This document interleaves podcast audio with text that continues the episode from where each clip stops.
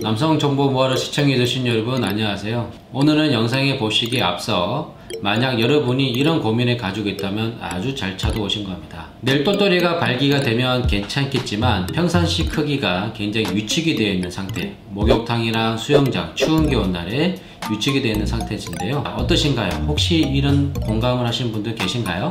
오늘은 음경 길이 연장에 대해서 알려드리려고 합니다 가정해 봅시다 우리가 관계를 가질 때 똘똘이가 화가 나면 어, 평균 사이즈 이상이기 때문에 자신감을 찾을 수 있지만 그런데 평상시 똘똘이가 위축이 되었을 때는 너무 작아서 목욕탕에 가면 당당하게 걷지도 못하고 공중 화장실에 가면 자꾸 구석에 들어가서 어, 쪼그려서 소변을 보는 경우가 많은데요.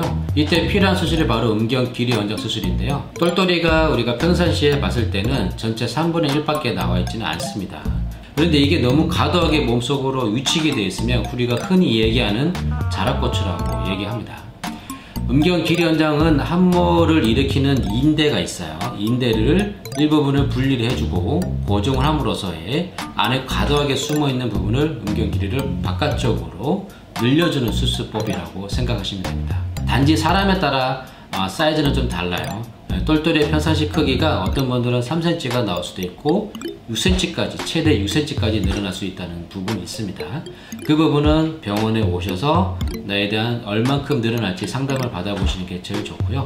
단 음경 길이 연장 수술은 우리의 똘똘이가 발기했을 때 크기는 키워주지 않는다는 거예요.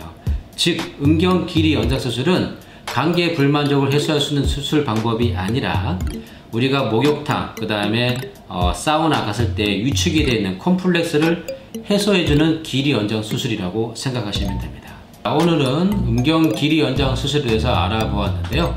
조금 도움이 되셨나요?